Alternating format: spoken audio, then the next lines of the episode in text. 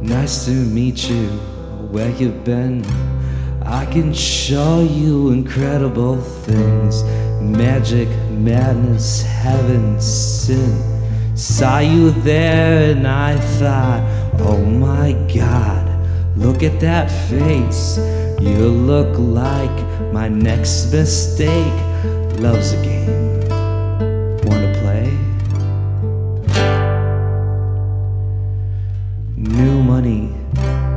Suit and tie.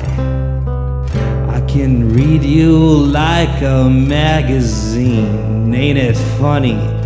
Rumors fly. And I know you heard about me, so hey, let's be friends. I'm dying to see how this one ends. Grab your passport in my hand. I can make the bad guys good for a weekend.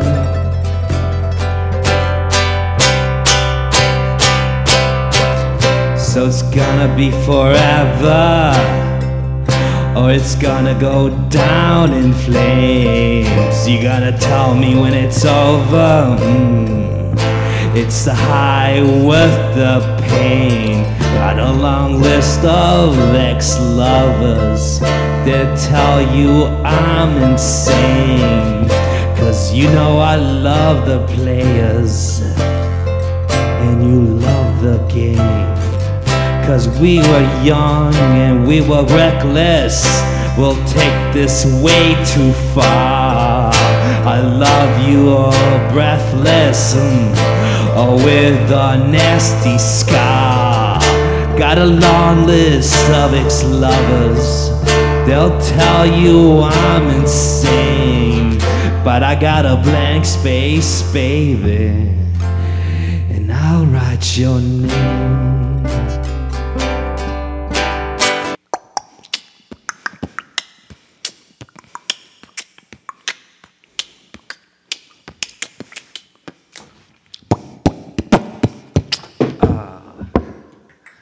Yeah, are we gonna make a Taylor Oddcast? Yes, we are. But do you want to do it now or or, or later? Do you have a Do you have anything in mind? Got a chord progression. That's something. That's more than we've ever had before. Yeah. you know, let's do it now since we're talking about it. Before we even take the shots. Let's take a shot. Yeah, I think. Here's to here's to Taylor Swift, and here's to Taylor Swift. Got to get a close up of the cowboy boot kicking the. The dinosaur leg. The dinosaur leg. All right. Cheers, Taylor. Ah.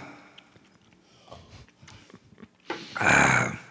It's like robbing alcohol. That was vodka, by the way, for everyone who did not know. Yes.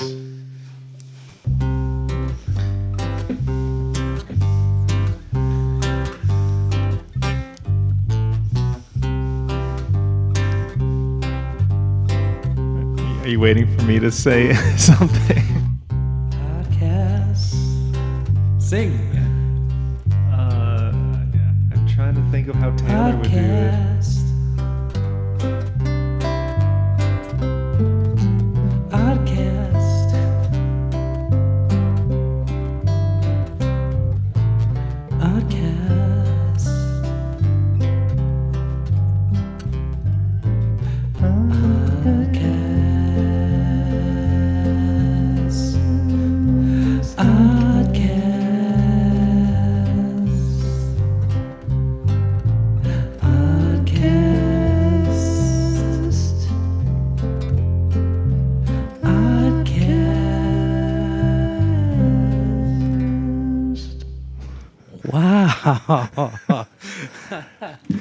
How Taylor Swifty that was. That was it was more like maybe it was folklore era Taylor when she went very con- uh, acoustic back to folk. countryside. Yeah.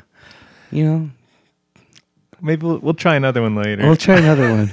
when we get more drunk. So, so like, we're recording this when France and England is playing at the World Cup, and as I'm playing this, I'm looking at your art piece that went over there.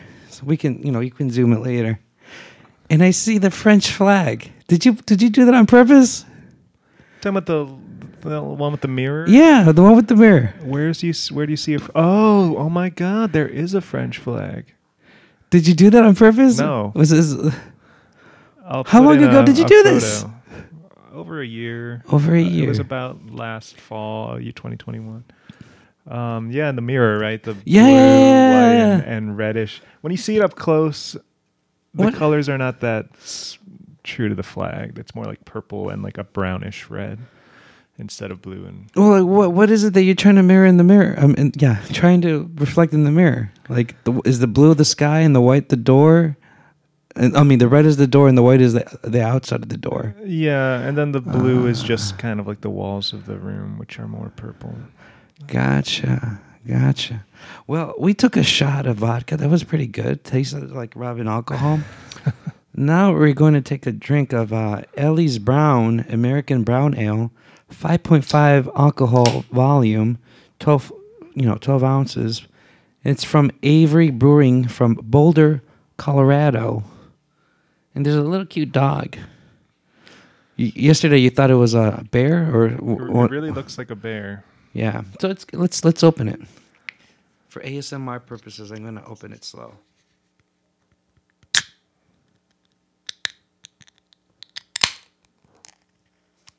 Yeah. Okay.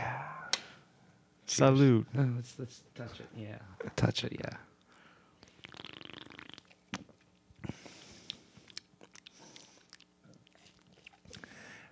Pretty good.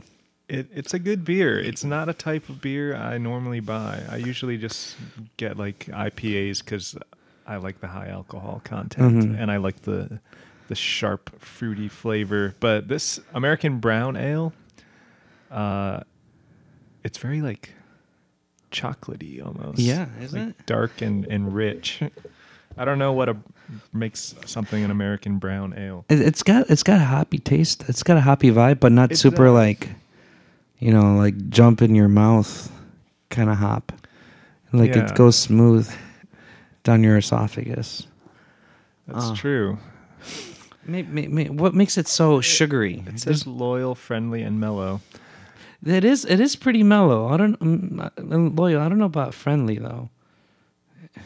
Brewed with Rocky Mountain water, malted barley, hops, and yeast. You know this is pretty good. Yeah, It does have a sweetness to it. yeah, yeah. I wonder if that's from the Rocky Mountain water that it says they brew this with. Could be, could be. All right. Uh, Well, um, should we just get right into it? yeah. Okay. Let's let's do this. Um, hi everybody. This is episode five. One, two, three, four, fifth. Get the reference um, of the Oddcast. What was the reference? You know, it was a Dave Chappelle reference. One, two, three, four. Fifth, and he spelled F-I-F. They were making Oh. fun of the Law and Order. I, Scene? I don't think I've seen that Uh. I thought I thought you would enjoy, it, especially with the Dylan he spits hot fire thing. well, I only know that because my name is in it. I've seen like a handful of full episodes of Chappelle's show, but I, I've not. I haven't seen the whole series. Luckily, it's on Netflix if you ever want to see it. So Really? yeah, yeah, the whole thing. is that The- a new thing? Nah, Did they put it on thing. there? Uh, maybe, but it's it's been there for a bit. Cool. Um, I'll have to check that out. I I love Dave Chappelle, especially his like stand up and his general like persona. He's such a wise yet funny man. He, I still haven't seen his last episode where the controversy of the trans conversation. I've seen I've seen Oh. the first 10, 15 minutes, and I'm like, all right, this is gonna get a little bit sensitive, and I stopped, t- telling myself I'm gonna watch it again, and I and I haven't yet. But like, he's got some good he's got some good points, and there's some points where like, man, you're you're close, but you're far at the same time. Uh, but yeah, he's. I really do like his delivery and his jokes. He's pretty, pretty good. Yeah, I forgot about the transphobic comments. I don't actually remember what he said. he's just one of these many celebrities who don't believe in trans people or something like Uh, J.K. Rowling, now Dave uh, Chappelle. Yeah, dude, it's just it's just It's. I mean, I forgot what he said specifically about that, but I I'm, I'm just not a fan, especially like Dave being a person that he would should be sympathetic in these situations, but now he's kind of kicking at kicking or punching underneath, punching below. You know, and as a comedian, I feel like maybe you shouldn't be doing that. You should be punching above. I agree. Although punching down, as they say, uh, there's a certain sick, demented fun in it There is. There can be. There is. Um, because it's I just get- so wrong. I Like, guess. I guess it's the delivery of how you do it. You know. Yeah, every, everything comes Yeah. down to delivery. You can sell the most heinous, horrible shit if you say it, if you deliver it well. But so much of comedy is like pushing the boundaries of what's acceptable in society. So like picking on people who are less fortunate or just I don't know, punching down can mean so many things, but I think that's part of what makes it funny is that it's so wrong. I mean, again, it just it all varies on the delivery. It all varies on how the context of the situation. You know, I mean, I wasn't expecting to have a conversation about cancel culture, so to say, but like there are moments where I feel like cancel culture is wrong, and there are moments where I feel like cancel culture is hundred percent correct. Like,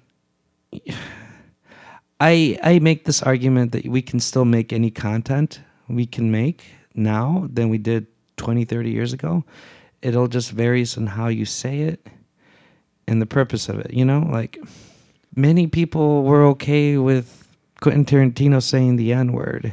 Even Samuel L. Jackson was defending Quentin Tarantino about that. And then, like in the '90s, uh, Spike Lee and Quentin Tarantino were, uh, you know, supported one another. They they complimented one another. And then Spike Lee said, "No, I'm done with the N word, man. You got to stop." Quentin Tarantino said, "No, fuck you." Blah blah blah. Right. And Samuel L. Jackson is now defending defended him. He's like, "No, he's got every right to say. He's a cool guy. Whatever." But get this. This is the part that cracks me up. Like like it's just so stupid. Samuel L. Jackson and Quentin Tarantino are not friends anymore. You know why?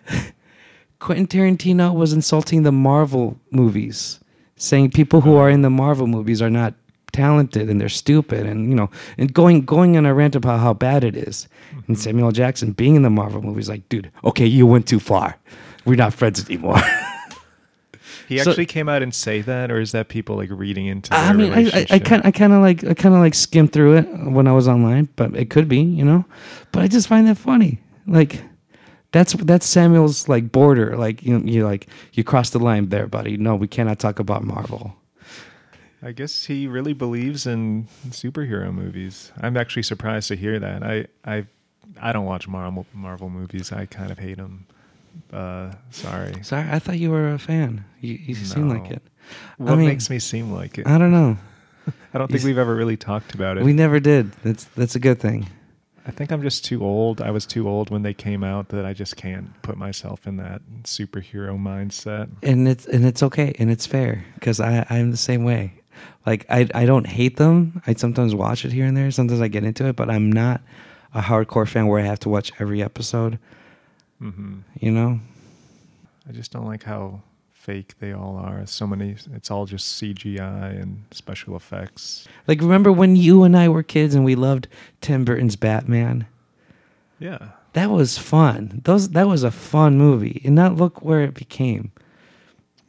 It's interesting how Batman has turned into like the darkest, uh, like moodiest superhero franchise, and, Mhm. and the latest movies, like the Robert Pattinson one, it's taking dark, angsty cinematography and and dialogue to the extreme. Have you seen did you see that one? What'd you think of that one?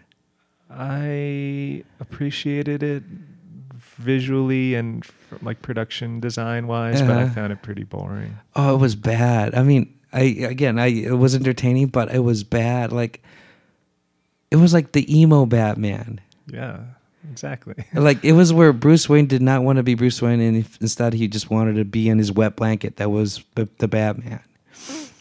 You know, you and he tell. called himself Vengeance too. He doesn't even call himself. Batman anymore. I am vengeance. Um, It was weird.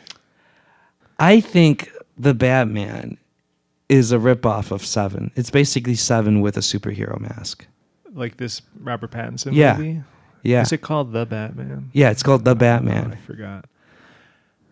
Uh, yeah, the whole like leaving ransom notes and Yeah, everything. E- even the filmogra- uh, the the cinematography and the, you know, the the colors of it. It just had that Seven vibe. I could see that. Um, I, I recently showed Brooke Seven for the first time, and so we rewatched it. I hadn't seen it in like a decade. Oh, how was it? It didn't really hold up as well as I thought. Really? It, it, it rings pretty dated, and it's from like '97, I think. Yes. it, you can tell. And I Yeah. used to think that movie was so like cutting edge and modern and like well paced, but it has some. It's not a great movie, I don't think. How long ago did you see it? Like this week or last week? Uh, no, it was probably over the summer, so not that recently. But she had never seen it, and she liked it. Did she freak out in the end? Yeah, we both uh, yelled like "What's in the box" at each other for like a few weeks after that, just for fun. Uh, spoiler alert. ending. Spoiler alert. If you haven't seen it, don't watch this part. Because I'm going to ask you this question. What did you think it was in the box? There was two things when when you first watched it. There was two things that I thought was in the box. But what did you think was in the box? Oh man, I I saw it literally like when I was ten. Like Oh my I- god! Why would you see that movie when you're ten? It was uh, my my parents rented it from the video store, and we all watched it. What, They probably you- told me to like shut my eyes. Did you? Did they think it was a movie about numbers? How to come to all, all the way to seven or something? No, I think they were aware, but just didn't see the problem with showing ten-year-old Like, graphic violence. Sesame Street approved movie? I might have even been like eight because uh, that's how old I was when it came out. Was that the first movie you saw? Is, is the first R-rated movie you saw that was approved know. by your parents? I know mine. What? What was it? Speed. I was. That's R. That's an R-rated movie. I was six or seven years old. My parents let me watch Speed. I saw that around the same age too. Oh, so Something about that movie is like, just it's a great action movie. What is it? What makes it R? Just I, swearing. I and think it's the swearing and the violence Which, more more than anything. The swearing from uh, I believe Dennis Hopper. I believe he's the villain. I, I forget. forget. who it is. I just remember Keanu and Sandra. Great pair. Yes. wish they were married. No, I'm joking. I wish Um, Keanu would uh, settle down and start a family. He seems like Oh, dude, a dude, lonely he, man. he had a sad life. He he got a wife and everything, and the wife died. I thought he's never been married. Uh, or he had a girlfriend or something. Like like he's he's he's. His partner died. Oh, I, yeah. I never knew that. It was somewhere in the '90s. Yeah, he's he's going through some mourning. I, I even believe he even had a kid. I don't know for sure, but like he even had a kid, and the kid died too when you know super young. I always think of him as like a perpetual bachelor guy I mean- with commitment issues. Not not by choice. I think it was by by fate. Okay, I've got to read up on yeah, his dude. life. Once once you read up on his life, man, it's it's motivational because like he has every right to be stubborn, miserable. You know, he can angry at life, and he just still decides an option to be happy, which is beautiful. Really Yeah, beautiful. He he seems like he's in a good place. Very very zen. Works on his motorcycles. Zen and the art of motorcycle maintenance. Maybe that's why he's into motorcycles. Have you read that book? I read it when I took like philosophy class in high school. Is it good? I liked it. I've only read the first chapter. What'd you think of that? That was pretty good, but I was thinking to myself, how is this philosophy? That's the beauty of it, and probably why it made such a big splash in like the '70s. I'm assuming because it's like, whoa, it's this philosophical book, but it's also about just a guy taking a ro- road trip with his kid. I think they Yeah. ride across the country on a bike. My favorite part that I actually think about a lot to this day is how he makes the distinction between riding a motorcycle and a car, and how when you're on, like on a road trip in a car, you're basically just watching TV. You're looking at the world and the the world uh, outside the window, and it's like a screen. as opposed to a motorcycle you're like in the world there's no separation between you and the elements so it's a lot more dangerous you can get hurt really bad uh, or get killed but the trade-off is like there's you're you're speeding through the world with no no barrier really it just made it sound very romantic but I Wow. don't think i would ever buy or get on a motorcycle willingly Yeah, I mean, I'm always curious about it, but it's it's a scary thing. It's a scary thing. it is But going back on the numbers, episode five, five episode five, and it's gonna be. T- you decided to go with. Midnights I, i'm not gonna i'm just gonna cut that in there but Yeah. that that was That was that was smooth, huh? funny how uh, I introduced that. It was so funny how crazy your reaction was. Midnights. I don't know who they are. That's the name of the album. Who's the artist? no, you're making me listen to Taylor Swift.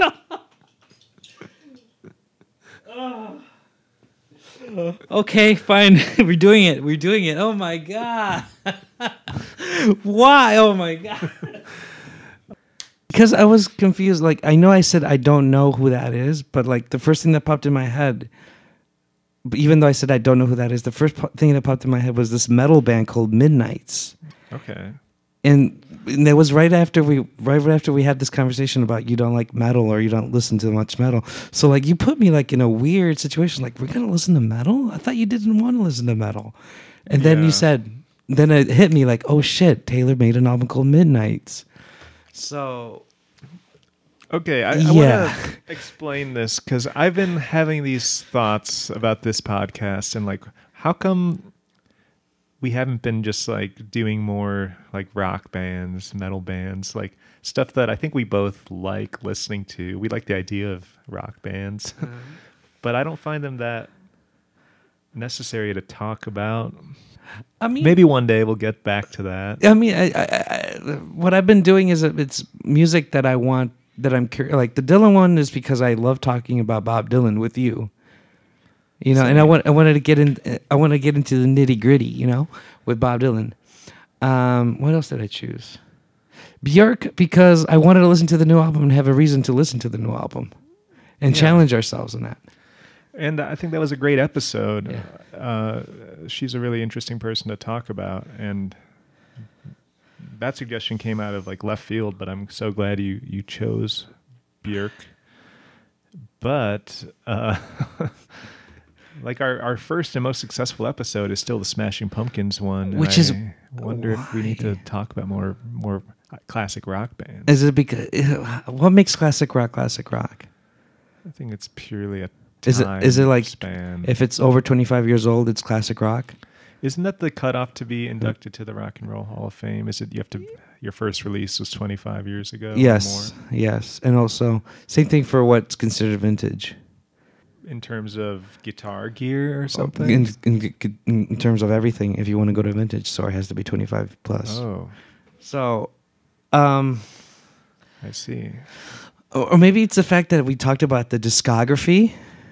I mean, there's people out there who want to listen to the whole thing. Uh, you might be onto something there. It might also be that it was the first one we put out, and Yeah. like a lot of people were curious and like, what the hell are these guys doing? And then they saw it, and like, you can't please everyone, and not everyone's going to be interested in Yeah. what we're doing. So uh, now, like a couple hundred people are sticking with it, Yeah, watching it, Yeah. which I think is still a good reach for our four episodes so far. I, and I think it's great that we have like random people commenting on it. Like I'm still happy that the Bob Dylan one commented on it about the the uh, the bass in Yeah. uh, in Murder Most Foul. Right, Murder Most Foul was in But it. But I think that person was incorrect because you were right that there's a cello in that. Yeah. I listened back to it and there is a bowed bass for sure, but there's definitely a stringed instrument that is not in the range of a double bass. okay, okay. So I think you were right when you said cello. And now, now, now it's time for me to listen to that 14 minute song again.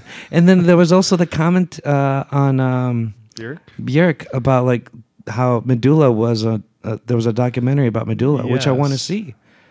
You can see clips of On- on on, YouTube, YouTube. yeah. I saw there's actually like small snippets of a lot of her albums, which was really cool. After that comment, I went through and and checked out a bunch. It was fascinating. Uh, I was, I'm, I'll be honest. I was a bit. Uh, I was thinking that I'd be a bit disappointed on the Björk one, thinking that we wouldn't be talking that much about Björk. But Mhm. but I think we did talk a lot about her, which is pretty awesome. I mean, sorry, now we're complimenting one another, but it's okay. Like one thing that resonated me with what you said about Björk is um how yeah she sounds a little bit standoffish and like facetious because of her music being really weird and the lyrics being good but at the same time you were saying that her she was down to earth because she's using these simple words to get her message across and because english being her second language that helps a lot and because of that you felt like she was not being you know hoity-toity situation Yeah. so I, I enjoyed that comment. It was really good. It really made me think about it, and make you made you inspired me to listen to her music more. And I think I listened to uh, Top uh, Fossora again afterwards. Wow. So- I haven't gone back and listened to it. I've been listening to nothing but Taylor Swift. Well, well, let's talk about her. Yeah, what made you want to listen to Taylor Swift? Is it the same reason with me with Björk? She had a new album. Let's listen to the new album. That's part of it. I had already heard like Antihero and Bejeweled, like two of the singles from it um, at the last recording, and I already heard those and I liked them. I liked the singles, so I did want to hear the whole album. But I just do things based on like my gut instinct when it comes to choosing things for this. I, I try to follow that with all things, but something just made me want to add her to this uh, pantheon that's now like five artists. We should have a chalkboard, right? And put Oscar's picks and Dylan's picks. Yeah, Because so far, Dylan's picks is Smashing Pumpkins, Kanye, West. Taylor Swift, and me is Yeah. Bob Dylan, Björk. Speaking of, um, you mentioned. Is that all? You've only had two picks. Yeah. Damn, I'm sorry, Dude, I'm well, I mean, uh, we'll, we'll uh, even up this. I'm the time. e- Mr. Even, and you're Mr. Odd. True. Yeah. Okay, this is a good question, but I do want to talk about Taylor Swift. So, uh, Yeah. like, what's this podcast about? What's this episode about? Oh yeah, Taylor Swift. So, what did you think? What do you, as an artist, as a as a professional that you are, what do you think of those uh, protests of uh, people throwing uh, soup on on these beautiful art images on art museums? Uh, is a is a protest for global warming. Oh, I haven't heard about too many of them. I is it soup that they're throwing? They're throwing some kind of liquid food. Okay. and they're throwing it at the art piece, and then they stand right next to it, and then they take off their shirts saying "End global warming" or "Stop global warming."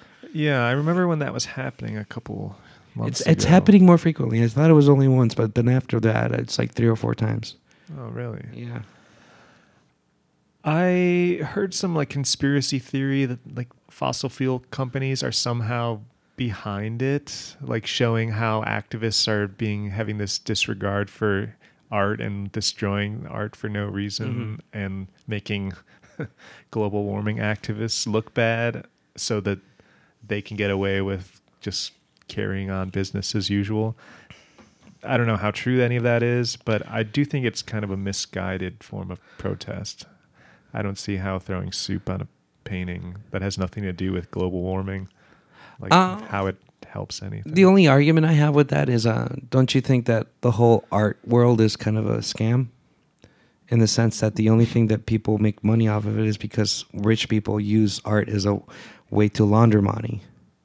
They put value Yeah. over something when there shouldn't be that much value, but they say, "Hey, Picasso's a million dollars," you know. Um, so yeah, they they might as well hit the rich people where it hits them the most but they're going to like museums that are there for, the public public purposes. consumption, Yeah, yeah, usually yeah. In, in non-profit organizations. So again, it, it's misguided. You go to like Gagosian gallery and destroy art that some rich people are going to sell as investments or just to like flip uh, on the art market, then I could see it having some more impact there. But why go to like the Louvre and throw paint on a, a priceless painting from the re- Renaissance or like Impressionism or something. Gotcha. It doesn't. I just don't really get it. But I don't. I'm not super educated on it. I I remember those news stories, but I haven't been following them. Well, the reason I bring that up is because Lil Nas X made a TikTok where he's right next to the picture of uh, Van Gogh's, uh, uh, the one where he paints the sunflowers in a vase. Yeah. And on his hand, it's photoshopped uh, Andy Warhol's soup can. Hmm.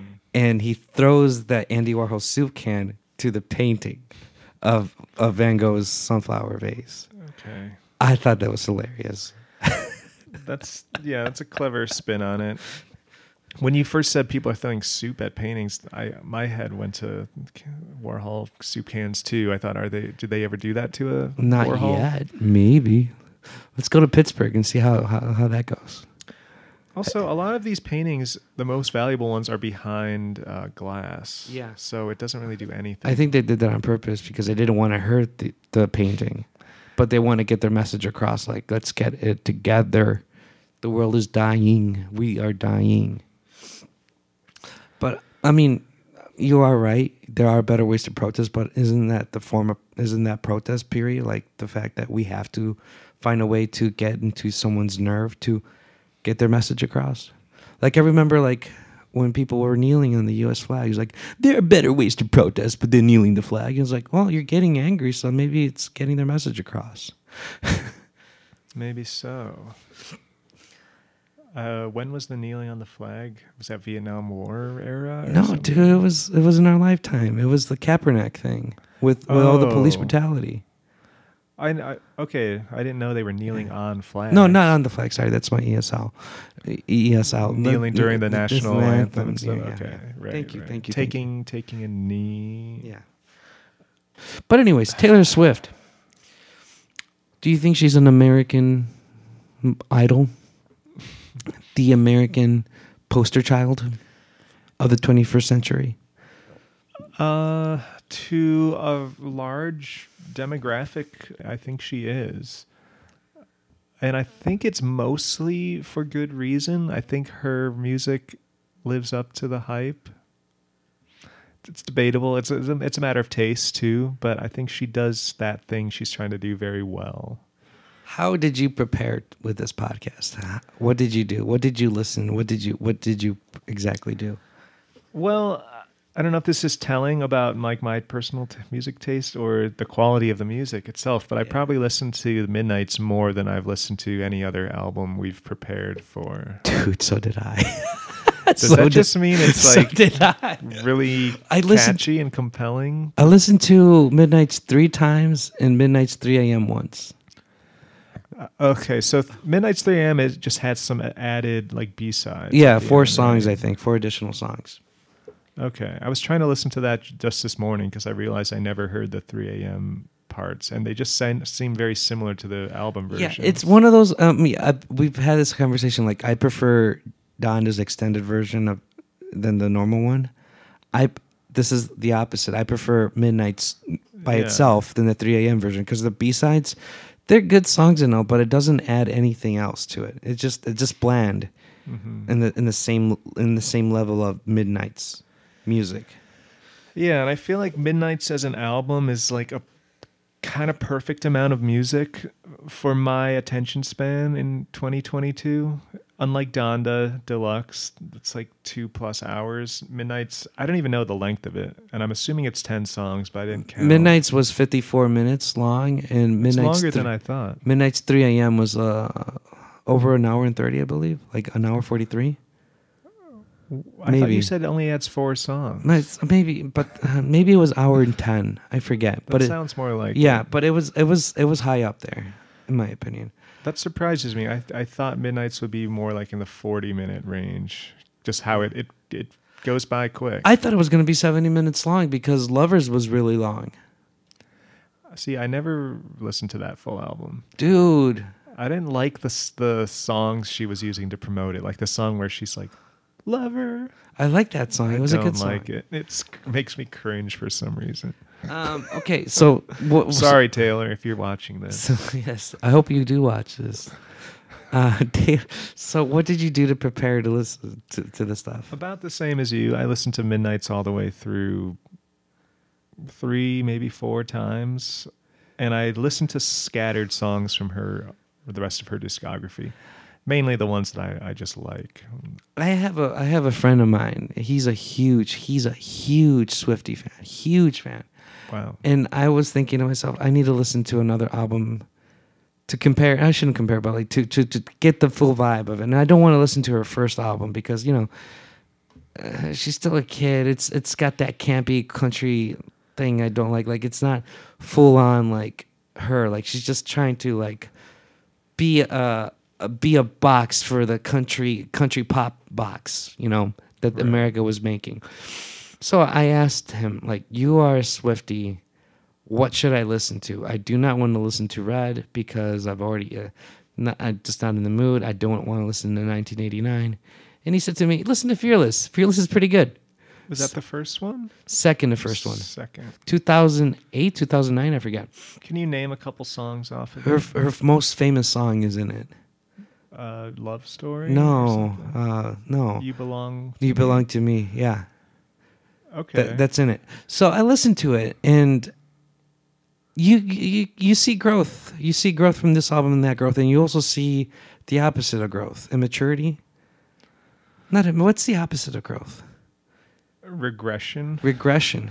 You But- mean but- that album feels less mature, or this new album This new less there's mature. there's there's a lot of complications. Like with regression, there's also more kind of growth. It's it's like like she's going back and forth, and, and and I get that. You know, as adults, I understand that. But did you listen to Fearless? well, I've heard like several of the songs from it. I didn't listen to it all the way through. Uh, You're not. A, I know you're not a country guy, um, because you said that in the last episode. I, but I said that, but I actually do like some. I know you do. You're a huge. Uh, you're a huge. Uh, what's the name of that southern uh, rock band that you like Allman? Brothers. You're a huge Allman Brothers fan. Huge. not really country though. But but they got the southern twang, man. Got the southern twang. I like them more than Skynyrd. I like Florida Georgia Line in terms of modern pop country. That's kind of a guilty pleasure band. when it comes me. to reggae, are you a big fan of Special 38? reggae, I think Special 38 has a, got one or two country songs, uh, con- reggae songs. That was my joke. oh, okay. I don't know enough. Special 38 is a, like a country is. rock band. oh. like in the same same line as uh, Lynyrd Skynyrd. Sorry, when, when my jokes come, sometimes they they hit, sometimes it's over the fucking floor, over fuck, over the fucking, uh, over the fucking um head. up. I do want to tell you before I start talking about Taylor and critiquing her. I'm not a Taylor Swift fan. I don't like her music. I don't care about her. I don't hate her. I just it's not my thing. yeah, I would agree. In fact, you really you are more of um, a Swiftie fan. I, I go through moods where like I, I want to hear that, but I was really having such regret for my choice in like the last couple weeks where I was like, oh, I gotta listen to Taylor Swift and like really, really think closely about it. I was dreading it, but then once I did, I was like, okay, tonight's the night. I'm gonna listen to Midnights. I would I really enjoyed Did it. Did you listen to it at midnight? At midnights? I usually am asleep by midnight. Okay. this album was fantastic. This was a great album, and I'm not a Swiftie fan. In fact, I will even add this to it. Out of the new albums we listened to, like Bob Dylan, Kanye West, Björk, Smashing Pumpkins. Smashing Pumpkins. I have we haven't listened to their new album they released this year. Well, but we the one about the, like the one in the stuff. 2019, 2020. I mean, that one sucks. sucks. Best, be- better than all of them. Really, Yeah. really good. Do you think this is her best album? No, no.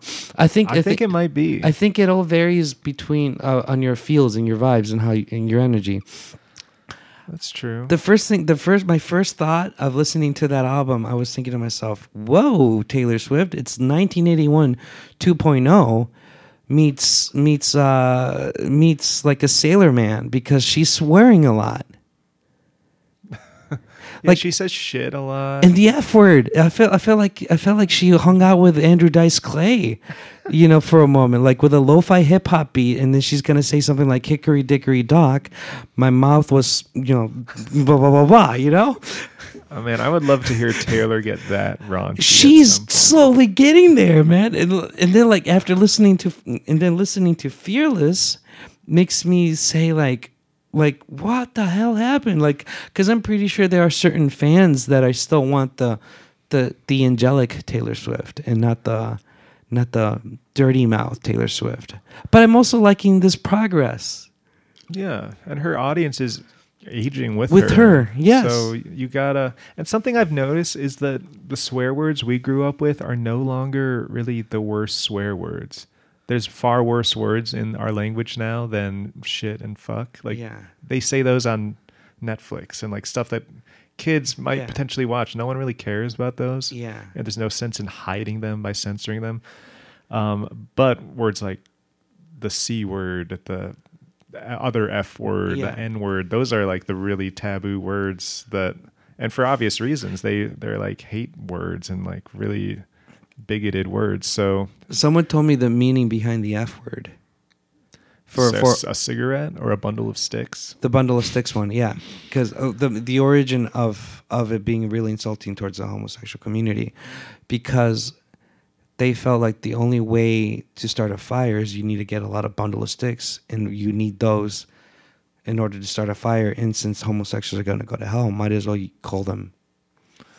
Whoa. Never knew that, but that does make sense. Yeah, dude, it's really way. ooh, heart, ooh, yeah, painful. Um, but yeah, I So really I didn't even hear you swearing more. Didn't even I didn't even register. I noticed it when I was reading the lyrics Yeah. along, which I did. No, I was just blown away. Like, what, Taylor? Taylor, what happened to your your angelic side? What happened to your country girl side? You know, I didn't know anything about the music of Midnights, and I was hoping it was going to be country. This is why I'm kind of dressed like this because I like Taylor's countryside.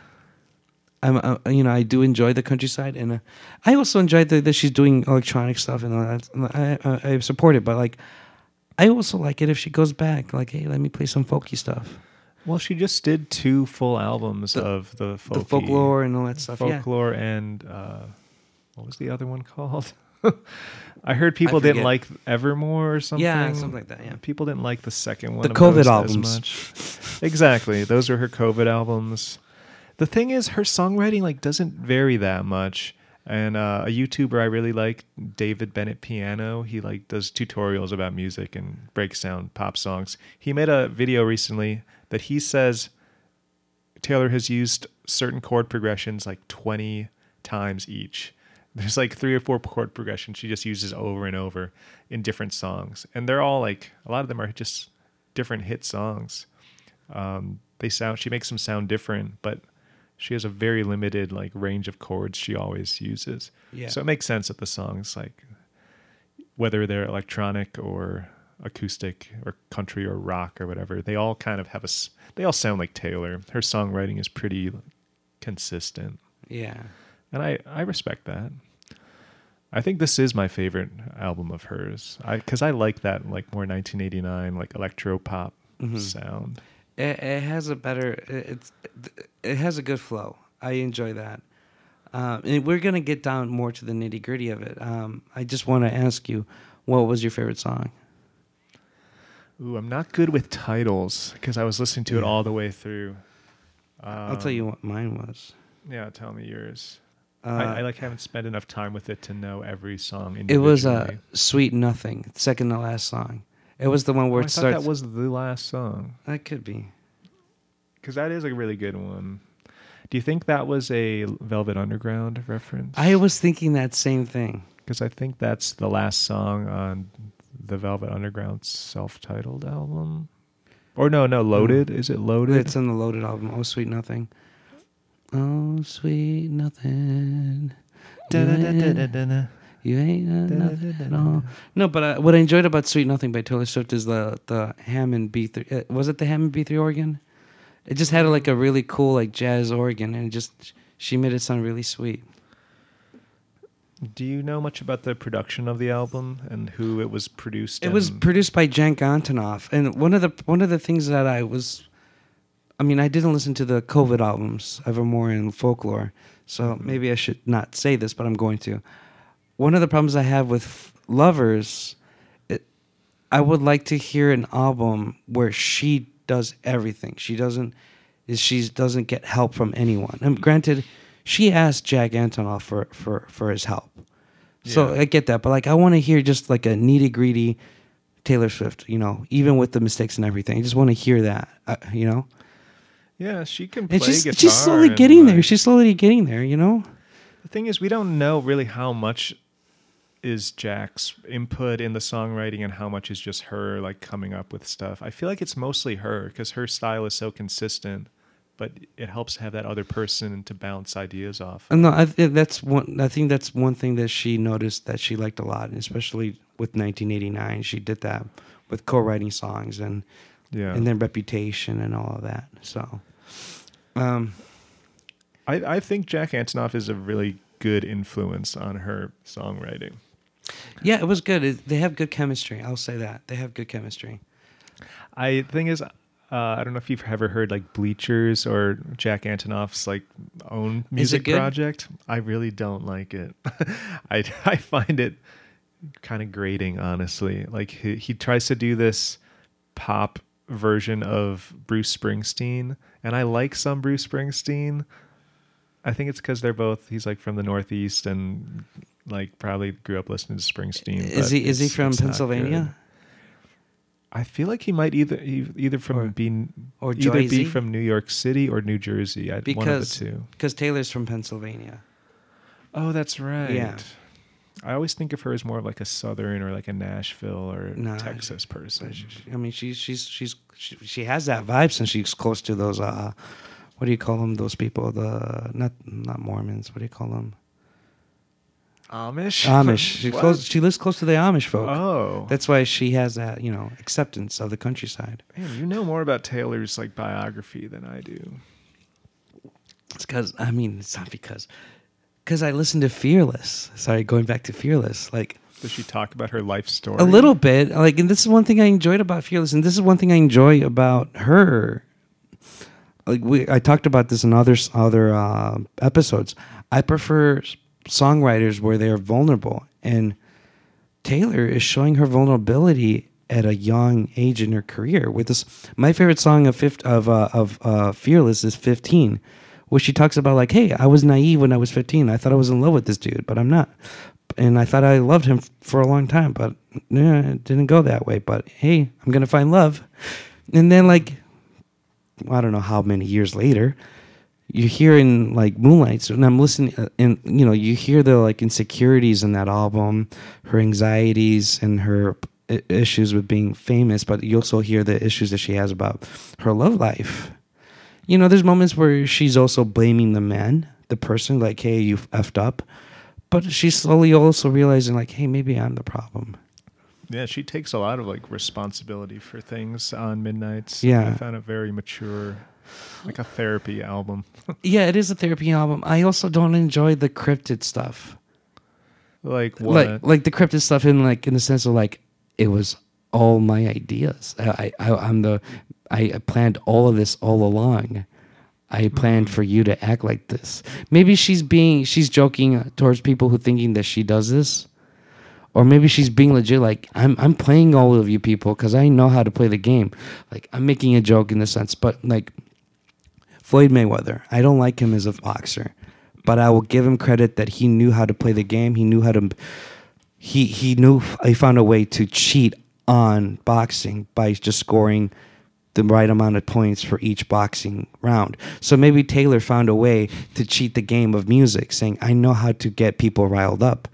I know how I know how to to get more fans and get more popularity, and that's through controversy of hearing rumors." Because sorry, I do want to uh, go ahead and That's uh, a speak great about comparison. that. Speak about her that. as Floyd Mayweather, the technical Yeah. boxer of pop songwriting. Yeah. That's I think you're onto something there. She knows exactly how to play the game with her music and Like- everything around the promotion too. because I also want to say she's playing society in a way. Like, did you watch that uh, Hulu documentary about Britney Spears? No. Ooh, bro, watch it. It's good. Basically, you know, Taylor. I mean, Britney Spears is a victim of society of how society wanted her to be a certain something where she wasn't. She just wanted to play music, but at the same time, they wanted to sexualize her. You know, they wanted to be the. They wanted her to be the girls next door kind of girl, but also like, oh, she's kind of she's kind of dirty. You know, but she's she's nice, but she's kind of dirty. And then like all the pressure from Britney because that Britney uh, received by society, she she cracked, and then talks about the relationship with her dad and how her dad took advantage of her, blah blah blah. But I'm I'm I'm only talking in the sense of what society's doing, and I feel like Taylor was this close in being Britney 2.0 and cracking up on you know by that pressure, but I feel like she knew how to play that game and and, and take advantage of it. Or maybe she might not. Like like i that's where i'm kind of like worried for her because i don't want that to happen to anyone but that's one of the biggest downfalls of being a celebrity I don't know if it's like Taylor's family and her upbringing, but I, I don't see that ever happening to her. Like I feel like the people around Britney and like really took advantage of her and maybe just her personality and Mhm. her outlook on life like uh, made her susceptible to to being manipulated like that. I think Taylor's a lot more self uh, self-aware self aware and also has more agency, like knows what she wants and, and is powerful enough to to not not fall into that trap. Who knows what could happen in, in a few years? But she, I think she has a good head on her shoulders. She's not she, going to she go does and crazy. unlike kanye she's got a good team to help her out she's got a team that loves her yeah, you know sorry now i'm comparing her to kanye but like uh but like but I, I i wish like and that's a good thing that she's writing an album like this that talks about her vulnerabilities and her and her fears and her anxieties which is one thing i enjoy comparing that to fearless you know the the 15th song you know because she she still has that that courage to talk about her feelings which can be sometimes hard to do yeah. Mailman. It was the mailman. This is the segment where we'll be doing ASMR.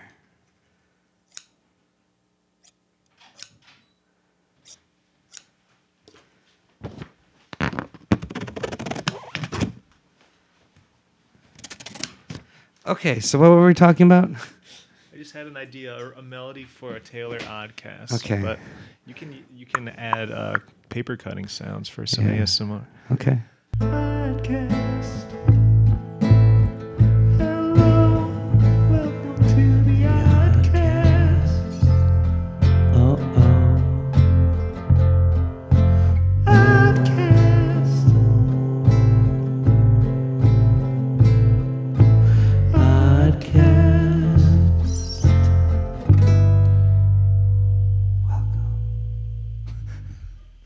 Was pretty good. The first one was better. We'll probably just use No, the first one. We we can use both of them. It's fine. But what, what were we saying uh, before we took a break? Um, we I think we were talking about Taylor's self uh, self awareness and ability to not fall into some of these celebrity pitfalls. Yeah, but she's also causing them. That's where I. Uh, this is where I don't like the album. Like, is she causing them? Is she a victim of it, or is she just rolling with the punches, or is she like the mastermind of everything? And and, and the, that's the encrypted part of it of the lyrics, where I guess that's the beauty of it. You know, part of me I don't care, but part of me is like, why why why are you talking about it? Maybe she's taking advantage of it. Like I know one of her big things in her career is she likes to write songs about her lovers, but she hmm. doesn't kiss and tell. She doesn't tell which songs about Jake Gyllenhaal or John Mayer or you know the famous DJ guy.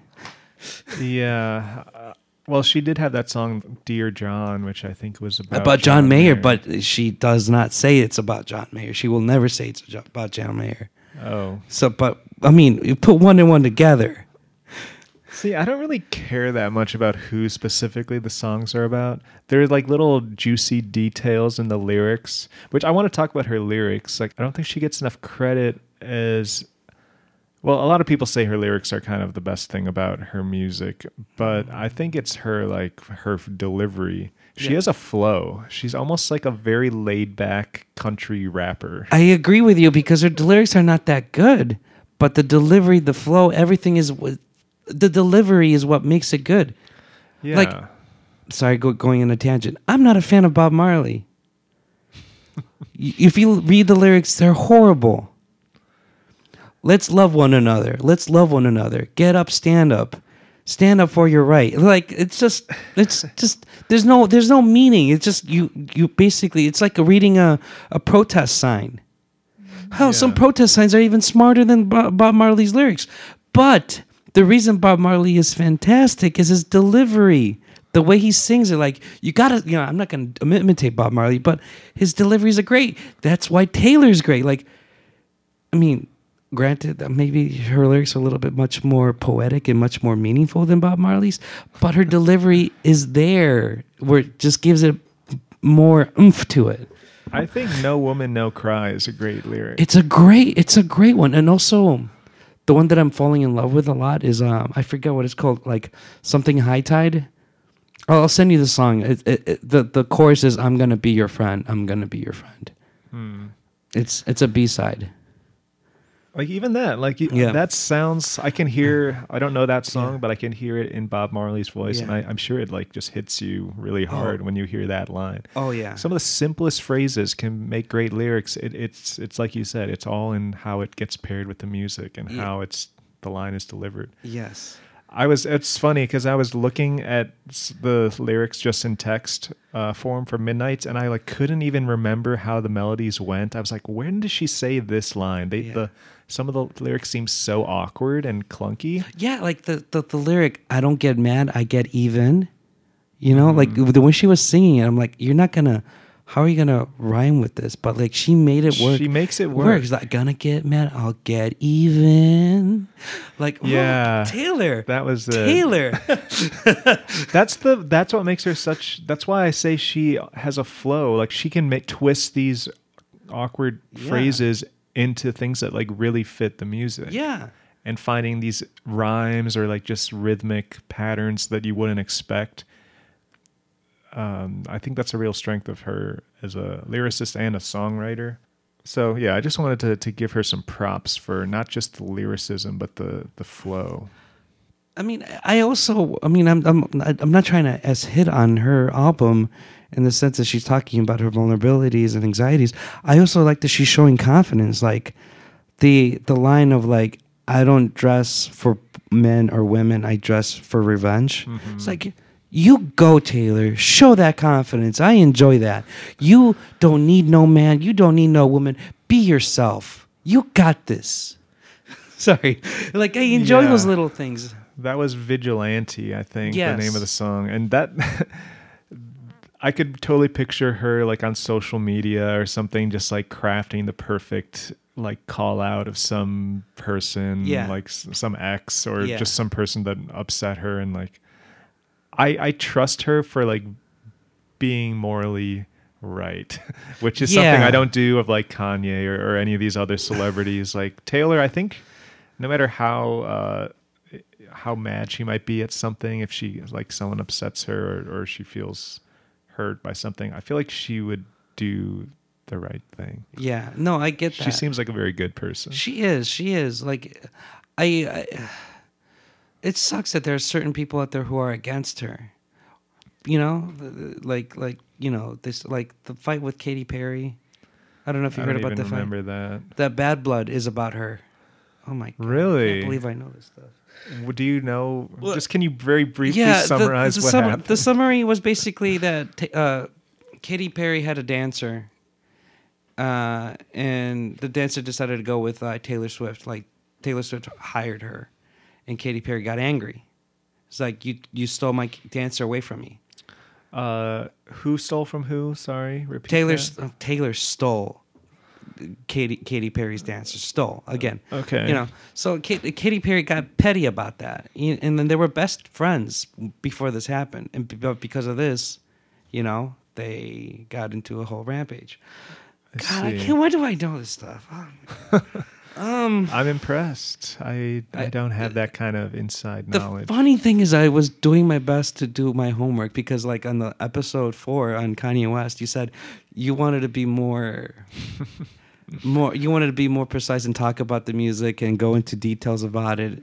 You know, instead of like the reactions. Like, there's two kinds of YouTubes: the reactions and the going into details. And you want to go more into details. so I'm like, all right, bet. I, I want a, I'm- a mix, a balance. I, I was like, bet I'm gonna do. I'm gonna do my research. I'm gonna talk about it. I was surprised that I knew who Jen Antonoff was. You know, like I was like, Yeah. like I was, I was doing my best to make you happy, Dylan. I was doing my best. Musical interlude.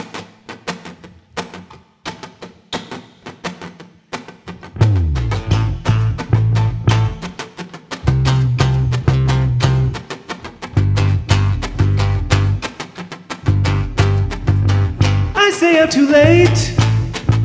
Got nothing in my brain. That's what people say. Mhm. That's what people say. Mhm. I go on too many dates, but I can't make them stay. At least that's what people say. Mhm. That's what people say. Mhm. But I keep cruising. Can't stop, won't stop moving.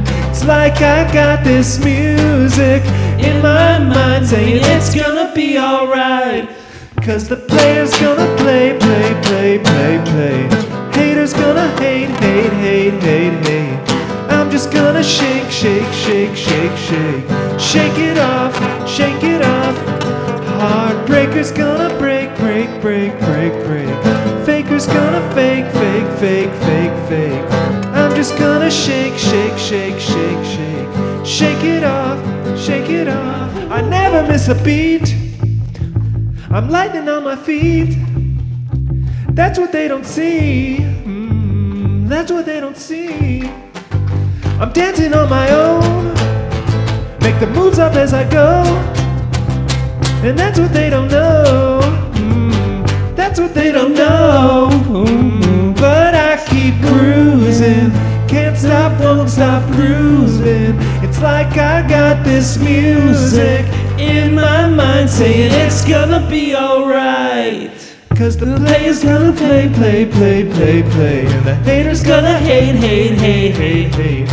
I'm just gonna shake, shake, shake, shake, shake. Shake it up, shake it up. Heartbreaker's gonna break, break, break, break, break. And the faker's gonna fake, fake, fake, fake, fake. I'm just gonna shake, shake, shake, shake, shake. Shake it off, shake it up.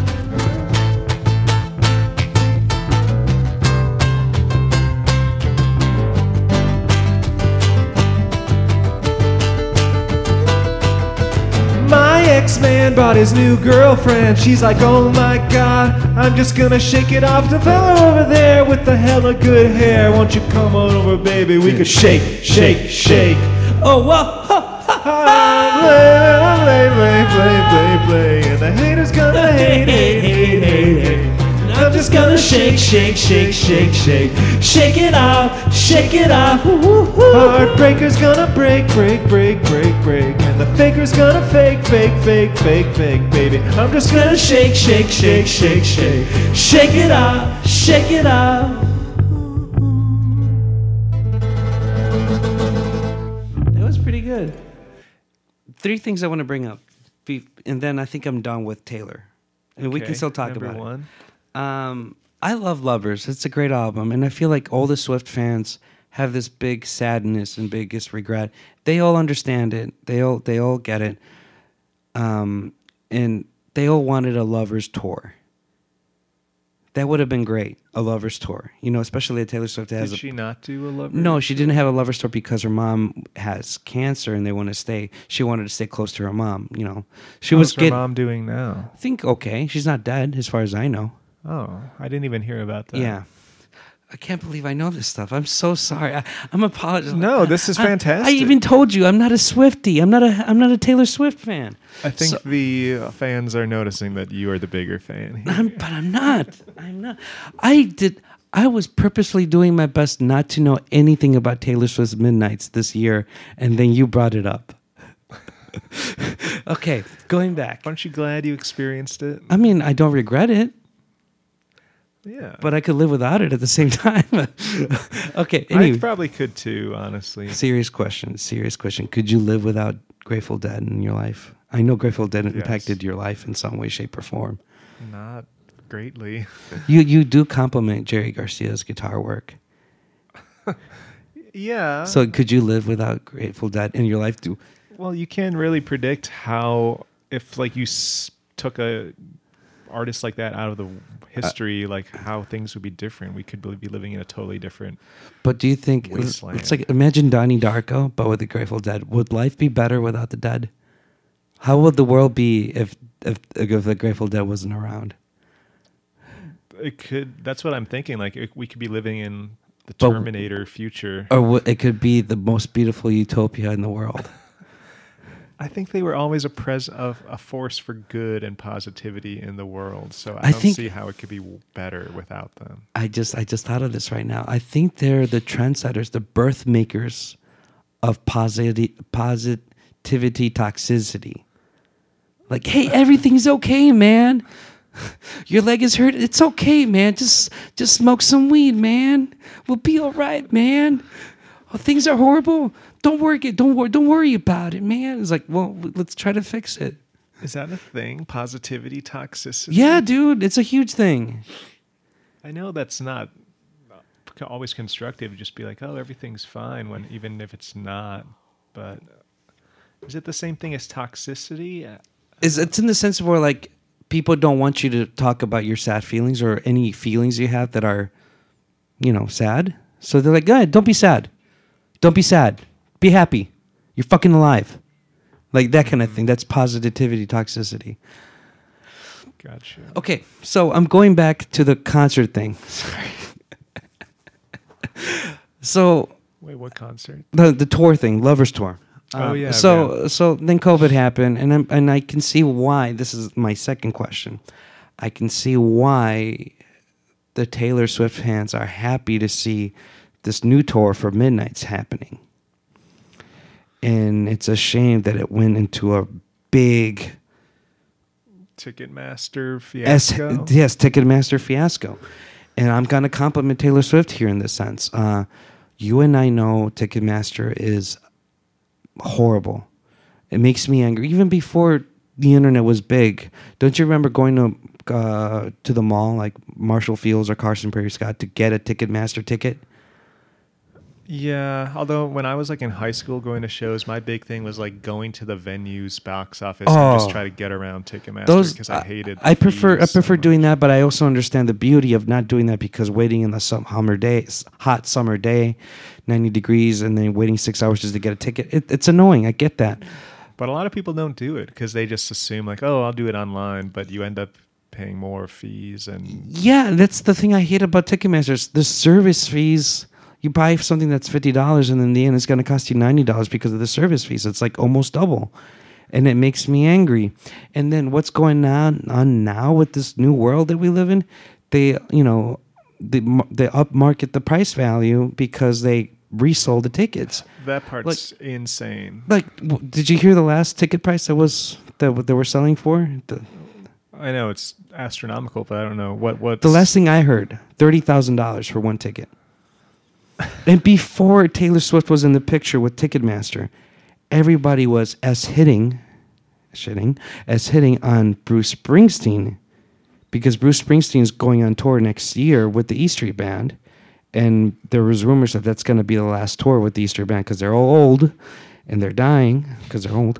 Um, so the tickets for those prices were three to five thousand dollars, maybe ten thousand dollars. Okay, But that was a good argument. Like they're old. Granted, not a good argument in the sense well, like it shouldn't be three thousand dollars, you know. hmm But thirty thousand dollars for Taylor Swift, not cool. And I applaud Taylor to for stopping this kind of scam happening. She made an argument, a, a, a comment, or or she made a comment about it towards uh, t- Ticketmaster that she doesn't want that to happen. The tickets that you buy is yours and you cannot sell it, resell it, or anything like that. You know, they're yours and yours only. She kind of But she's still using Ticketmaster, right? I think so, but she's calling out Ticketmaster, which I'm happy for. it felt like it was too late though, because this ticket, this tour, I guess- already I gone guess on sale and stuff. Mm, maybe maybe new. I don't know. I don't know the full details, but I know Me that what she's doing is the new tickets that you're getting, you cannot resell them. They're yours. And there's like some kind of technology gimmick where you cannot resell it. And it's like that's the price and that's it. I mean, that's good in practice, but it also like it's like buying an airline ticket that's non-transferable. That that's gonna like fuck some people over just who like can't make the show and they want to give it to their friend. And But they it's it's already non transferable in the sense of like, you know, there are certain rules where you, maybe you can buy a like a warranty on it or insurance on it and you can do that. There's that, and then still they get more money than the tickets value. See, even scalping in person outside the venue is not as big an issue as people as this whole like Ticketmaster sanctioned uh aftermarket sites like StubHub or Yeah. there's things they like immediately sell out these tickets to another company just to jack up the price and it, it's like you're they're still like new tickets but they've been bought and sold already it's so shady it's like doesn't make any sense and like ticketmaster i think owns some of those sites so they're still getting the money it's it's ridiculous Jesus. Like I do my best not to support Ticketmaster. i just don't go to shows especially ones no. that are sold through ticketmaster Yeah, I mean the, the last one I went to was for a hardcore concert. Oh no, metal concert. I went to see. That's that's where I found out the band name Midnight's, the metal Mhm. band name. There was this there was this band from Europe called Mercyful Fate. I've heard that name Yeah. with a Y, right? Mercyful. yeah. They're like old. They're like from the eighties. yeah, right? yeah, they're in the '80s. So they came to Indiana, Whoa. and I went to see them because I'm a big fan of Kreator, uh, German uh, German thrash metal band. I wanted to see them more than Mercyful Fate, and I bought that through Ticketmaster, and I'm like, that's weird. what venue in Indiana? uh, the the the Hard Rock one, the the casino like in one. Hammond or something Yeah, I by guess- the yeah. by the lake. Yeah, yeah. Interesting. So there were, there, I mean, Mercyful Fate's not my cup of tea, but there was there was a nice show. I prefer Kreator. Uh, Mercyful Fate. I this weird tidbit I know is that uh, it was one of Billy Corgan's favorite bands growing up. I- I can see that. inspired I can see that, especially the the high vo- voices. That, I can't think, do it. Like some can't do it right now. harmonized guitar parts and stuff. He like likes their guitar playing. But it's also funny that he likes that stuff because Mercyful Fate, when I saw them live, a lot of satanic, anti-Christian stuff. And I'm not saying they're anti-Christian, but just anti-Christian in looks, the pentagram, Yeah. the goats. I mean, it was corny. I, I mean, sorry if I say that to certain fans out there, but it was corny. I liked it. It was fun, but I didn't consider it serious. You know, maybe that's where Billy was like okay with it because he didn't. Know, he knew that it was they were kind of joking. Maybe I don't know. Why is it that we almost talk about Billy Corgan in every episode? I, I don't know. We've no, I've noticed we've been like talking about all of our past Which- which is artist fine. topics because Yeah. we're we're drawing connections Yeah. between these things. We're creating a sort of catalog of our thoughts about popular music. So. And I'm glad that we. I was kind of bummed out, but now I'm glad that we didn't talk about Joe Rogan in the last episode. We forgot about Joe Rogan. and uh, you just brought him up. Mhm. So thanks Four, a lot. four out of five. Four out of five for Joe Rogan. Uh, but you were talking about the Lover tour, but I'm still not entirely sure what you were saying. But the Ticketmaster wasn't it COVID related that makes her not do a tour since For for um, it was for the the what you call it the folklore? folklore once. But what year was Lover? Like 2019. right? 2019 2018 And she didn't tour on because that? her mom had cancer and she Oh, wanted right, to stay right. for her Sorry. to, to take care of her mama. got it. But like so this is like her per you know cuz the reputation no pun intended of Taylor Swift is that she plays really great tours. Like she she make she's a big bang for your buck. Reputation. Yeah, you got I, I remember I watched that whole. There was a Netflix special called Reputation, and I yeah, I saw it with you. I think that was when Ben and Raya Yeah, were here yeah. for New Year's, and I like You know, kudos to Ben. forced us to play it. kudos to Ben watching it because I know that's not his kind of music. It's not my kind of music either. But like he watched it with an open mind. He was like, "Yeah, okay, this is cool." like like like it was nice for him to be open about it and and en- not necessarily enjoy it, but not but at the same time not being angry and being judgmental about it. I, felt I like, really uh, enjoyed that about it. I felt that everyone else there was judging and mad at me for doing it. I remember Brooke was like, "Why are we listening to this?" Because I think I put it on like twice that weekend. That's why I love you, Dylan, because you are a troll. Like you know how to you know how to grind some people's gears, and you do it in the most gentlest way possible. It's usually because that's genuinely what I want to l- listen to or watch or something. I was like, oh, this is cool. I like live. I like uh, videos of live sets, and uh, I didn't really like that era of Taylor though. I don't remember many of the songs. A lot of the fans it. did not like Reputation, and uh, and uh, and she also had a bad rap because they believe some people, some critics believe that she was uh, taking ideas from black artists like Beyonce and so and all that stuff. Which Isn't she still doing that? You know what I was gonna say, but I I didn't yet. I feel like Midnights is her Donda. Sonically, think about it. And you said it yourself. Yeah. That song Jonah. You even thought that uh, the I don't know who the featured vocalist on M- Kanye's song is, but Yeah, you thought you thought Taylor on that one song that starts with a lower pitch Midnight vocal. Sky, I think it's called Midnight Run. Yeah, I forget. I don't know the song titles. Yeah, uh, I'm gonna keep on talking. I'm just gonna. But you thought it might even be the same uh, like guest artist, but I'm pr- pretty confident that uh, Taylor is the only vocalist. Midnight except Rain. Lana Midnight Rain. Del Rey is on a song. Midnight Rain. Yeah, it, I really thought that there was a sample, and I think maybe I was thinking maybe it's Jack Antonoff's idea, like connecting Kanye's Jonah, the song Jonah, Mm-hmm. and Midnight Run, because I thought that was really similar. But talking to you before the podcast, you were telling me that it's it's a it's a trick. It's a yeah, you just pitch a vocal down Yeah. with three or four half steps, and it sound it sounds like a totally different person. But isn't it interesting how like in this world of pop culture there are certain things that are similar, like how one reflects another, and that's they're not. I'm not saying they're imitating. Maybe they are giving a little cheek to cheek, you know, homage to one another. But I did find it interesting. that I, I that's the first thing that popped in my head when I listened to that song. Like this, lis- this sounds like Kanye West, Donda, jo- uh, Jonah, the song Jonah. And I was thinking maybe she was doing an uh, like you know, a, a little like, "Hey, Kanye, I hear you. Can you hear me?" But I don't know. Maybe it's just me thinking that.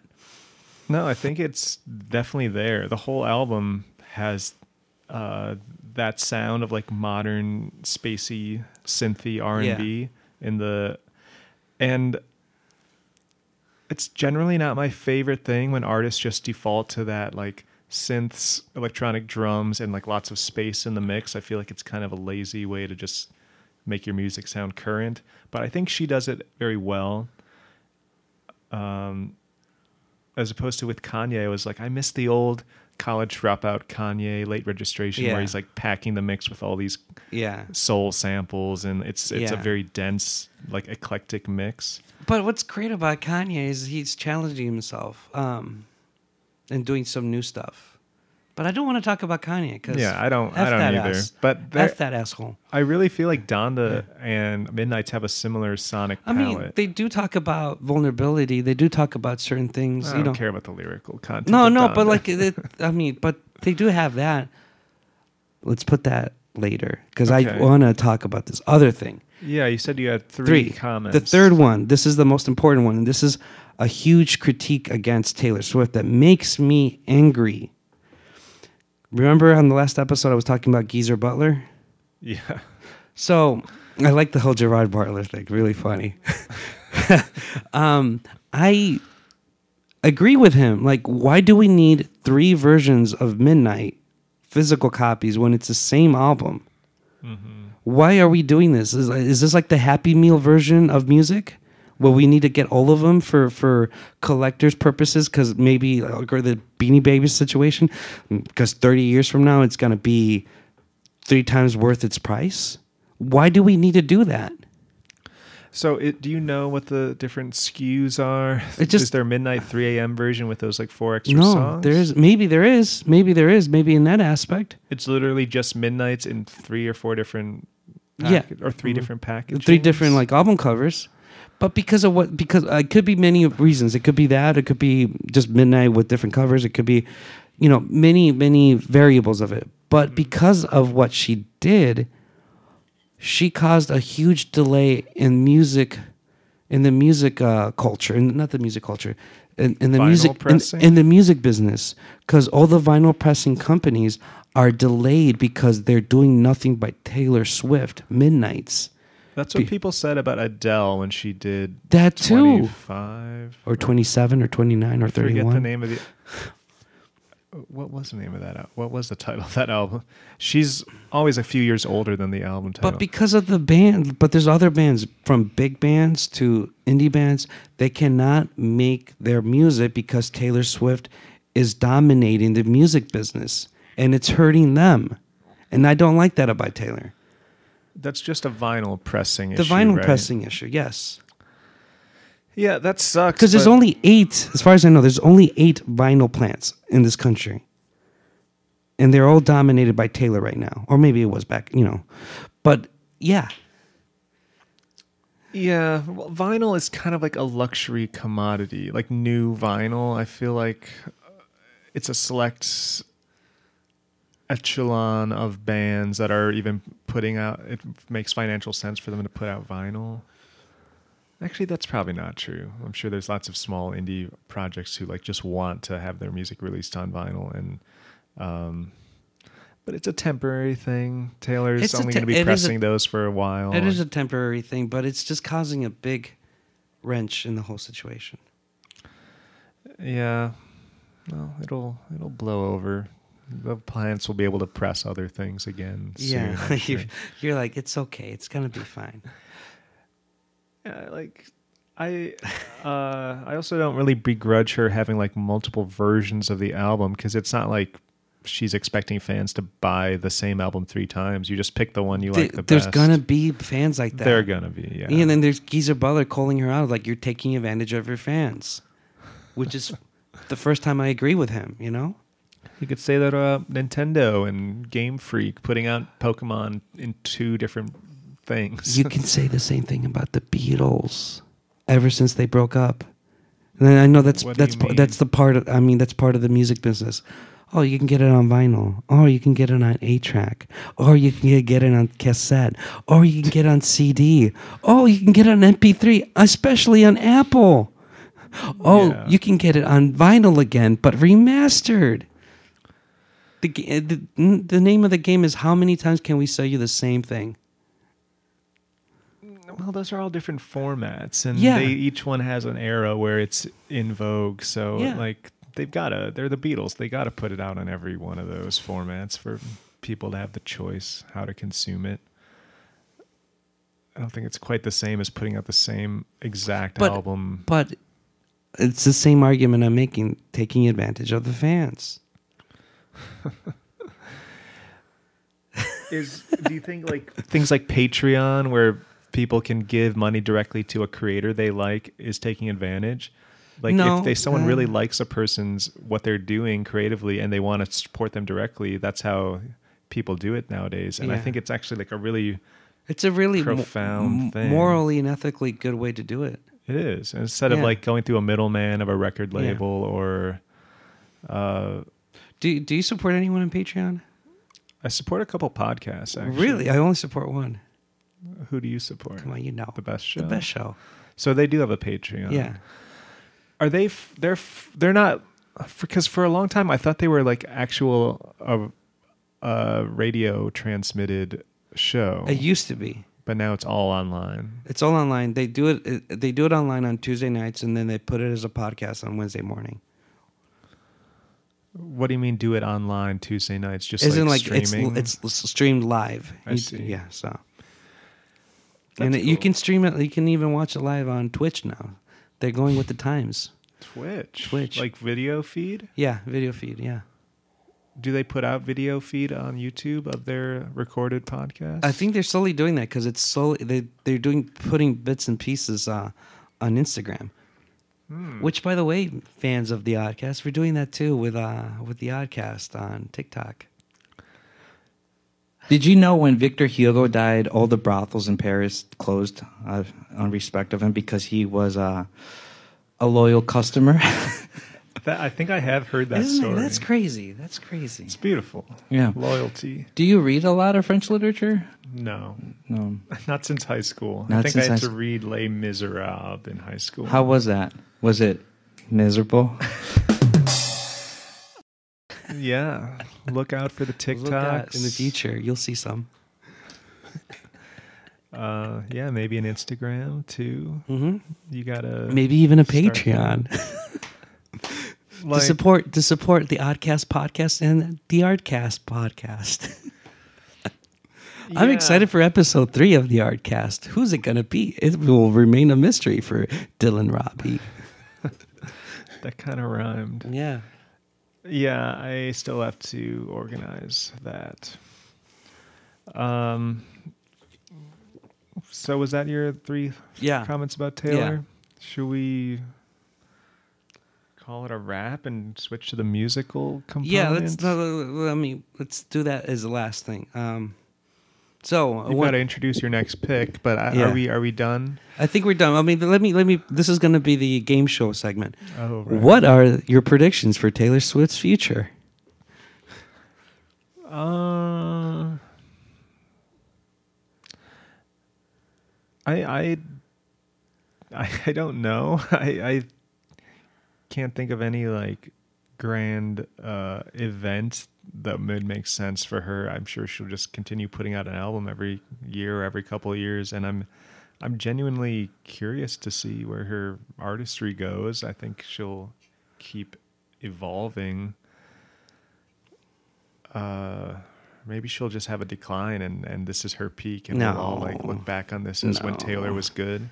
You never know. Like artists have usually a lifespan of she's already been professional and and super famous for like 15 years since she was 15 or whatever. So Heck, she might be the Celine Dion of this generation. Not the Celine Dion, Cher of this generation. She might be 50 and going to play her version of Believe. that's true. I, I'm sure she could have a hit mm-hmm. in all all Or- oh, stages or of her life. Madonna, maybe. Madonna. I mean, Madonna hasn't really been relevant in 20 years. I mean, the last best song that Madonna wrote, in my opinion, is, was released in 1998, I believe, or 1999. There Ray of go. Light. Ray of Light. But 24 years. my prediction for Taylor Swift is the next thing she's going to be talking about is motherhood. And also dying, her mom dying, uh, or mom being dead. I'm so sorry. I feel bad for more uh, saying that in a morbid way, uh, but I will say this: she's she's going to be talking motherhood in the sense of like maybe talking about her mom, maybe talking about how she wants to have kids, maybe talking about how she doesn't want to have kids. Maybe she's, she's going to talk about like, hey, the idea of a mom is cool, but it's not for me but I do have a feeling that she's going to be talking about that, like having a conversation about that object, uh, subject, object, subject. That's my prediction. Yeah, I uh, I don't know if she's currently in any sort of relationship, but I could see her just having a kid independently. Like She might be talking about being a surrogate, like finding a surrogate and saying like, "Hey, I'm still a mom, even though I didn't, you know, do the labor." sure. Yeah, I, but then again, it's none of my business. but that's my I feel like prediction. we're a couple years off from her mo- motherhood album. I just Are you serious? Adele did it, and they're the same age. Uh, yeah, but Adele was married for a while and had that kid, and I think her and her husband are divorced now, ex-husband. But Taylor has been involved in a lot of like medium to short-term relationships with celebrities. She seems like someone who just like isn't really ready to settle down. I, I think she wants to settle down, but in her own terms. Sure. So I are they really the same age? yeah, you you are the same age as Taylor Swift, Uh, I think I'm like a couple months older than her. but it's the same year, bro. Same year, but I thought Adele was I think she's the same year as well. really. Let- Let's let's let's do. it. Let's figure it out. Let's figure it out. Let me, don't don't give any dead air to talk about something. Oh, I don't know. I'm getting uh, my my talking brain is Oh, boy. getting fried. I was wrong. She is older by one year. 88. to Yeah, she's an 88 girl. So you're the same age as Adele. No, I'm not. Because I'm 74, remember? If you looked this good at 74, then Just imagine how look I'll be at 84. You'll look like me. I wonder how old is Paul McCartney right now? Will he ever do like a remix of When I'm 64, When I'm 84? Uh, When I get older, I'm losing my hair. Okay, I'll stop. he's over 80, right? Somewhere around there. I think all those guys were born in like 41, 42, which would put them in the John was born in 40.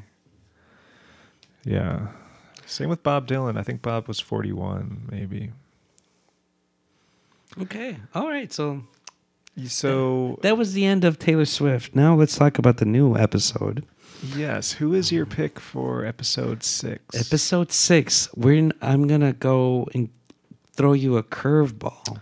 Right. We're not gonna be talking about music for episode six. We're gonna be talking about movies. We'll be talking about the movie, uh, giving you um, not like scene to scene thing, but we'll just be talking about it that way we can explain it to the fans, then reviewing it, analyzing, and your thoughts about it.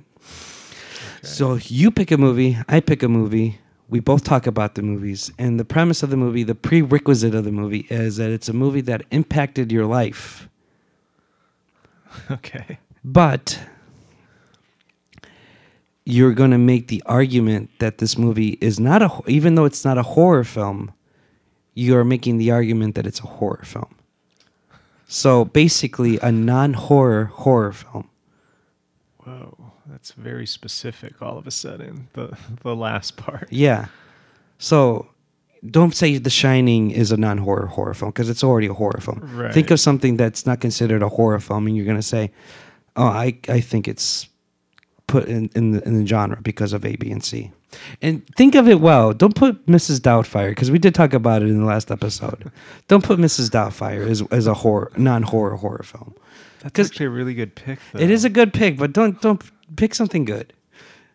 I mean, you know, I'm just giving out an example. But so the impact that it had on my life had to have been like a negative one. No, isn't one that that, that, like that one? affected you? Like, holy, like it could be disturbing, it could be romantic, it could be whatever. But you, it made you think afterwards when you're done watching it. You're like, I don't know how I feel about this. This is why am I still feeling queasy about this movie, even though I finished it two days ago. Hmm. So I'll let This you think be- about it. This might take me a while to come up with something, Yeah. but I think you already have one in mind. I already have one, and I have a copy of it, and I'm gonna give it to you after the uh, after the airing this. So you don't need need it to watch it again. I, I saw it already. I saw it already this week, and, Okay. and re- read about it. So, so uh, why don't you just tell me what yours? Is? No, is? I'm not gonna tell you. No, I'll tell you afterwards. we always say what the next thing's going to be on. the yeah, well, we're gonna um, with non-horror horror film. Oh, so not giving, not actually saying what it is. I mean, until the next episode, we'll, we'll talk about it. You know, Okay. and then we'll do a spoiler alert because we're gonna spoil the movie. You know, right. but shouldn't we give the fans time to catch up and watch no, the movie? no, because they're because they don't know what your pick is. Come up with one. No, no, no. I want you to think about it. Um. Okay. Okay. Interesting. Leaving you guys on a cliffhanger. Yeah. Well, thank you so much for watching the ODcast podcast. Uh, this is Oscar. Uh, this is Dylan signing off. Oh, and uh, I, f- I forget that this is a thing on the YouTube culture. and Maybe we can get more viewers if we say this comment. Don't forget to like and subscribe. That's right. uh, Place a comment and let us know what you think. I hope you enjoy the show. yes. Subscribe. It's free. it Doesn't cost you anything, but it will make us very happy. Very happy. And if there's any sponsors, you know, message us. We'll, we'll be happy to, you know, to deal to do something with you. You know, we can make we can make business. Yes. If you want in the hundreds of people seeing your product on a YouTube podcast, then hit us up. make a deal with us. Adam and Eve, we're looking at you. Is that like a sex toy? yes, it is. Lover's Lane. Lover's Lane. All right. Bye bye. Goodbye. All right, let's do this. Musical Interlude Part 2.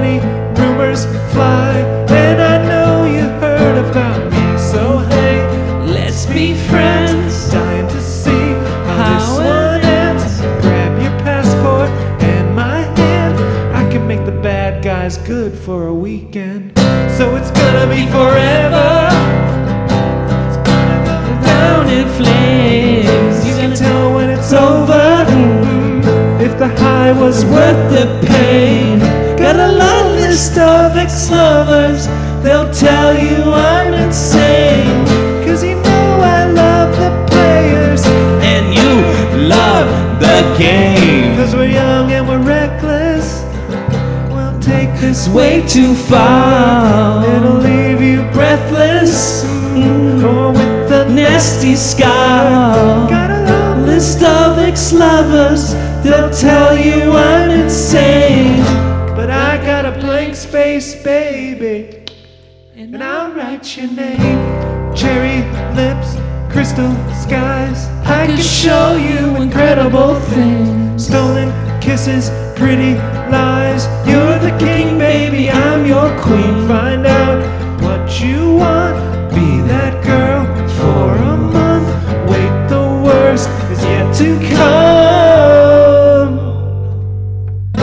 screaming, crying, perfect storms. I can make all the tables turn. Rose garden filled with thorns. Keep you second guessing, like, oh my god, who is she? I get drunk on jealousy, but I come back each time you leave. Cause darling, I'm a nightmare dressed like a daydream. So it's gonna be forever or it's gonna get down in flames. You're gonna tell me when it's over. It's the high with the pain. Got a long list of ex lovers. They'll tell you I'm insane. Cause you know I love the players. And you love the game. Cause we're young and reckless. We'll take this way too far. I'll leave you breathless or with a nasty scar. I got a long list of ex lovers. They'll tell you I'm insane. But I got a blank space, baby. And I'll write your name.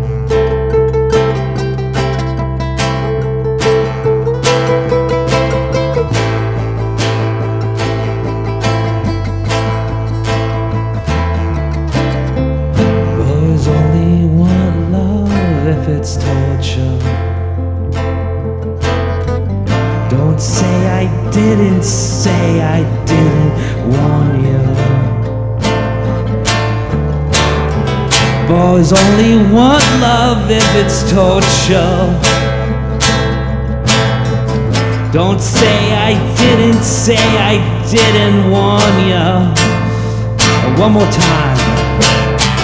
Boys, only want love if it's torture. Don't say I didn't say I didn't warn you. Boys, only one love if it's torture. Don't say I didn't say I didn't want you. So it's gonna be forever, or it's gonna get down in flames. You're gonna tell me when it's over. Mm. Of ex-lovers. They'll tell you I'm insane. Cause you know I love the players. And you love the game. Cause we're young and we're reckless. We'll take this way too far. To leave you breathless. mm, Oh, with a nasty scar. Got a long list of ex-lovers. They'll tell you I'm insane. But I got a blank space, baby. And I'll write your name. Jam,